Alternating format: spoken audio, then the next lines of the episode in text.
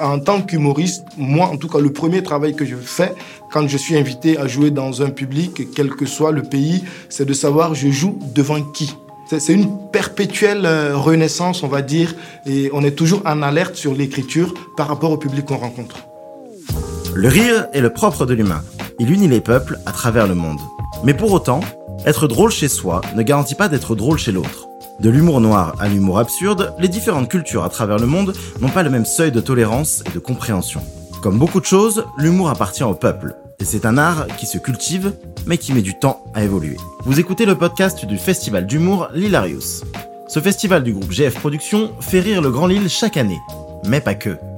Il nous offre aussi l'opportunité de réfléchir avec des personnalités inspirantes sur la place de l'humour dans notre société et l'impact qu'il a dans nos vies, notre quotidien et sur notre santé. Le podcast est d'ailleurs sponsorisé par M comme Mutuelle. Dans ce nouvel épisode, nous invitons des intervenants de tout horizon à réfléchir sur le voyage de l'humour d'un continent à l'autre. Sylvie Chocron est directrice de recherche en neurosciences. Elle est accompagnée de Moussa Petit-Sergent, humoriste renommé du Burkina Faso, et de Clantelex, grand espoir humoriste de Côte d'Ivoire. Sylvie Chocron a dédié sa vie à l'étude de l'impact des relations humaines et sociales sur le cerveau humain. L'humour et le rire font partie de ses sujets d'étude. Elle nous explique l'impact de l'humour sur les différentes cultures. Alors, le, le rire euh, un peu, l'humour un peu vache ou le sarcasme, euh, ça plaît dans certaines cultures et pas du tout dans d'autres cultures. Donc, par exemple, il y a eu des études qui ont comparé euh, euh, ce qui faisait rire aux États-Unis versus ce qui faisait rire en Iran, par exemple, ou en Turquie. Et on s'est rendu compte que ce qui fait rire aux États-Unis, c'est vraiment le sarcasme. C'est vraiment des choses qui vont faire mal.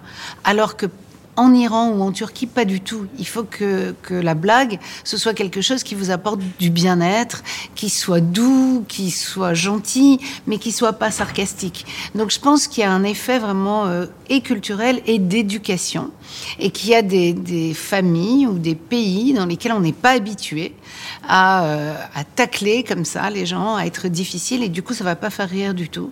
Et puis il y a des milieux dans lesquels c'est la règle, et il n'y a que ça qui va faire rire, parce que le reste, c'est trop gentil et ça fait pas rire.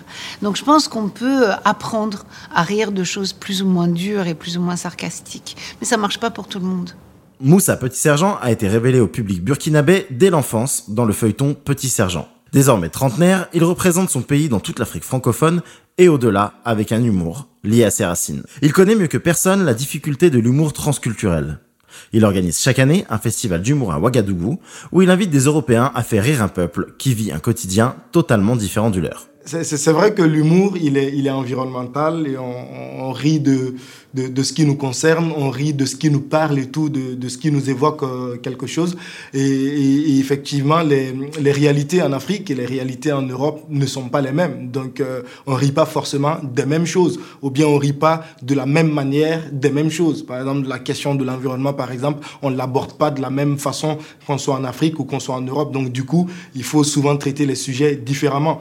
Donc, c'est vrai, il y a des humoristes, quand je les invite à venir jouer à Ouagadougou devant un public africain, ils ont ce stress-là et c'est la première question qu'ils me posent. Est-ce que moi, je vais pouvoir faire rire les Africains ? Mais à un moment donné, je pense qu'il faut faire confiance au public. Il faut faire confiance au public. C'est vrai que souvent, il y a un petit travail d'adaptation à faire, histoire de rendre un peu plus universel ce qu'on fait. Mais ce, dès que l'humoriste a ça en tête, je pense que facilement, il peut travailler à, à, faire, à avoir une adhésion du public burkinabé. Et, et, et ça fonctionne. Tous les humoristes européens que, que j'ai fait venir à Ouagadougou, ben, ils ont pu tirer leur épingle du jeu et ils ont, ils ont kiffé leur passage au Burkina. L'importance de l'adaptabilité pour réussir, bon, déjà, je pense que c'est, c'est vrai que c'est important de, de s'adapter au public qu'on a en face de soi. Parce que d'un public à un autre, euh, tout peut changer. Le, le même sketch ne marche pas forcément d'un public à un autre. N'en parlons pas d'un pays à un autre pays, encore plus loin d'un continent à un autre continent. Donc je pense qu'en tant qu'humoriste, moi, en tout cas, le premier travail que je fais quand je suis invité à jouer dans un public, quel que soit le pays, c'est de savoir je joue devant qui. Et en fonction des personnes devant qui je dois jouer, ben, je, je dirige mon travail pour quand même qu'ils trouvent leur compte, ceux-là qui vont se déplacer pour venir me voir. Donc on est, c'est, c'est, c'est, c'est, c'est une perpétuelle renaissance, on va dire, et on est toujours en alerte sur l'écriture par rapport au public qu'on rencontre. Découvert par le monde entier au Montreux Comedy Festival, Clantelex est le nouvel humoriste coqueluche d'Abidjan. Très attaché à ses racines populaires et son quartier d'Abobo, il a dû totalement adapter son spectacle pour parler à un public européen. Pour lui, l'adaptation est la clé. C'est, c'est vraiment, j'ai pas envie de, de, de, de faire un humour local en fait. Mon humour doit parler à tout le monde et dans cette optique-là, je suis obligé d'être universel. Et pour être universel, on est, je, suis, je suis désolé, mais on ne on on peut pas dire que l'humour, l'humour francophone, le stand-up, et on ne peut pas dire que la base, c'est, c'est en Europe en fait. On est vraiment obligé de venir ici pour pouvoir, faire, pour pouvoir parler à tout le monde, pour pouvoir faire rire tout le monde. Donc dans ce, dans ce contexte-là, je pense que je suis obligé de, de vraiment m'adapter à la réalité européenne pour pouvoir essayer de faire rire tout le monde tout en gardant mon originalité qui est mes, mes sources, mes cultures, mon, mon quartier, ma, ma vie, mon vécu en fait. Donc c'est nécessaire pour moi.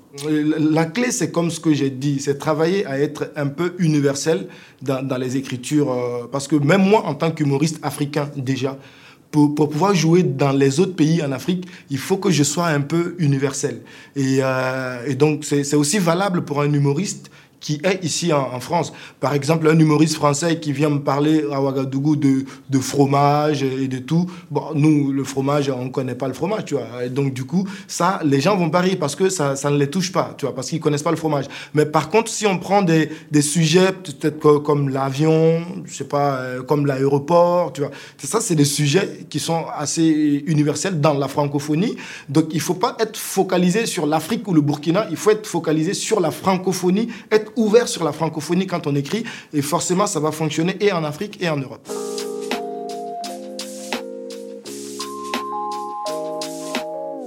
Vous venez d'écouter un podcast du festival Lillarious, sponsorisé par M comme Mutuelle. Si ce podcast vous a plu, vous pouvez vous abonner sur toutes les plateformes de streaming. Et pour plus de contenus similaires et exclusifs, suivez le festival Lillarious sur les pages Instagram et Facebook, et sur la chaîne YouTube de Lillarious. On vous dit à très vite et surtout, n'oubliez pas de rigoler, c'est bon pour la santé.